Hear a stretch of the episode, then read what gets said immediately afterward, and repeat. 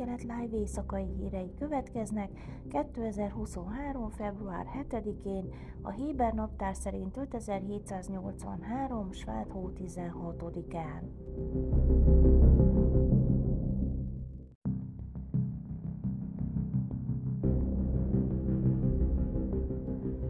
Egyesült Államok Központi Hírszerző Ügynökségének igazgatója a múlt héten aggodalmát fejezte ki amiatt, hogy az Izrael és a palesztinok közötti feszültségek jelenlegi időszaka kezd hasonlítani a második intifáda erőszakosságára.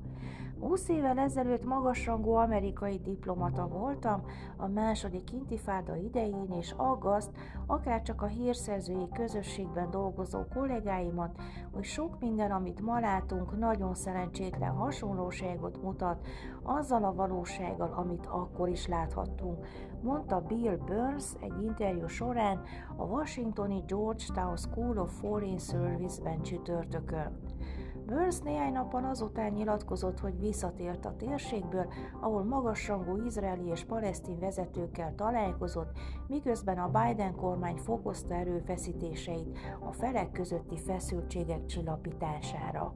Az izraeli és palesztin vezetőkkel folytatott beszélgetések nyomán aggodalommal töltött el az izraeliek és palesztinok közötti még nagyobb sérülékenység és még nagyobb erőszak kilátásai. Ügynökségen felelőssége, hogy a lehető legszorosabban együttműködjünk mind a palesztin, mind az izraeli biztonsági szolgálatokkal az elmúlt hetekben tapasztalt erőszakkitörések megelőzése érdekében. Ez nagy kihívás lesz, tette hozzá. Jeruzsálem és a Rámállák közötti kapcsolatok hónapok óta feszültek. Az előző izraeli kormány tett néhány lépést a palesztin hatóság megerősítésére, de nem volt hajlandó diplomáciai tárgyalásokba bocsátkozni. A feszültség a Benjamin Netanyahu miniszterelnök vezette új koalíció december végi eskütétele óta nőtt. Izrael történetének legjobboldalibbként számon tartott kormányaként január elején szankciók sorozatával sújtotta a paleszti hatóságot, válaszol utóbbi Egyesült Nemzetek Szervezetében tett sikeres kezdeményezésére, miszerint a Nemzetközi Bíróság vizsgálja meg Izrael területeken mutatott magatartását.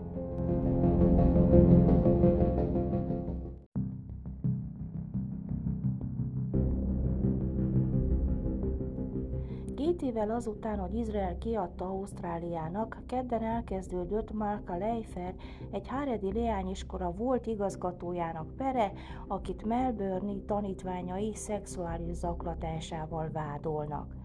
Leifer 2021. januári kiadatása óta számos előzetes meghallgatásra került sor, és a Melbourne bíróság alkalmasnak találta, hogy bíróság elé álljon.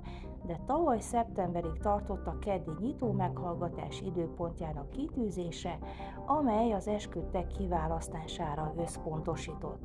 Körülbelül 80 potenciális esküt vett részt a zárt tárgyaláson, amely során a felek 15 állandó tagra csökkentették a listát. A keddi meghallgatáson jelen volt Leifer is, aki kiadatása óta rács mögött van. Szerdán a védelem és a vád nyitóbeszédet mond a tárgyalás első nyílt napján. A panaszosok közül az első, Darcy Erlich, Nicole Meyer és Eli Sapper testvérek várhatóan csütörtökön tesznek vallomást. Leifert 90 rendbéli pedofíliával vádolják. Védő ügyvédei fenntartják, hogy védettük ártatlan. Leifer 2000-ben elhagyta Izraelt, hogy munkát vállaljon a Melbourne Adas Izraeli iskolában. Amikor 8 évvel később szexuális zaklatással kapcsolatos vádak merültek fel ellene, az iskola vezetőség tagjai repülőjegyet vásároltak a 8 gyermekes anyának vissza Izraelbe, lehetővé téve, hogy az eljárás megkezdése előtt megszökjön. 2014-ig tartott, amíg letartóztatták egy Interpol művelet keretében, de a meghallgatásokat elhalasztották, mert Leifer védelmi csapata azt állította, hogy hirtelen rosszabbodott az egészségügyi állapota. Egy jeruzsálemi bíróság 2016-ban felfüggesztette az eljárást, és úgy ítélte meg, hogy mentálisan alkalmatlan, hogy bíróság elé állítsák. 2018-ban újra letartóztatták, miután lefilmezték, hogy teljes életet él. Több mint egy évnyi további meghallgatás után a Jeruzsálemi Kerületi Bíróság bírája Hana Lomb arra a következtetésre jutott, hogy a Leifer egészségi állapotára vonatkozó bizonyítékok még mindig nem meggyőzőek, és elrendelte egy pszichiátriai szakértői bizottságnak, hogy állapítsa meg, vajon a volt igazgató színlelte-e szellemi alkalmatlanságát. 2020. februárjában a testület benyújtotta következtetését, miszerint Leifer megjátszotta magát. Lomb hónapokkal később ugyanerre a megállapításra jutott. Ezt követte 2020. szeptemberében hozott döntése, amely zöld utat adott az Ausztrália által kért kiadatásnak.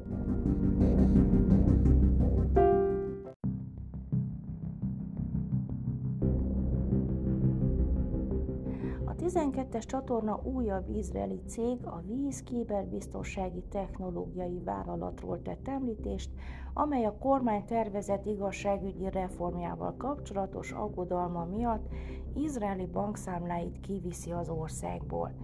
A víztárs alapítója Asaf Rapaport vezérigazgató, a Microsoft izraeli fejlesztési központjának korábbi vezetője jelentette be a döntést, amely az izraeli bérszámfejtési platformot, a Papaya Globált követi a sorban, amely tíz napja jelentett be hasonló lépést.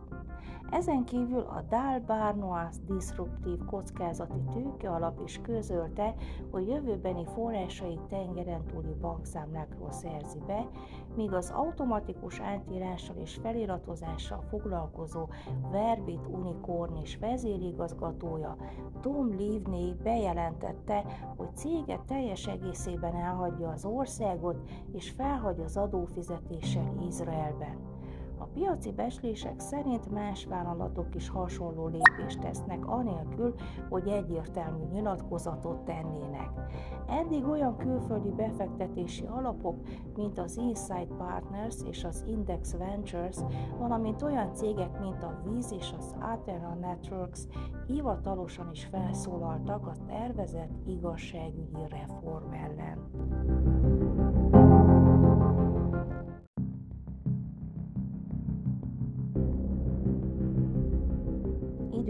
Időjárás. Szerdán esős idő várható Jeruzsálemben 7, Hajfán 10, Ejláton 17, míg Ásnodban és Tel Avivban 13 fokra lehet számítani. Ezek voltak az új kelet live hírei kedden.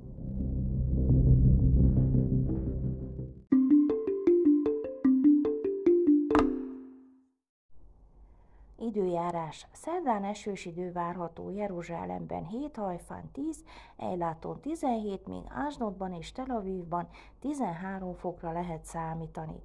Ezek voltak az új kelet live hírei kedden.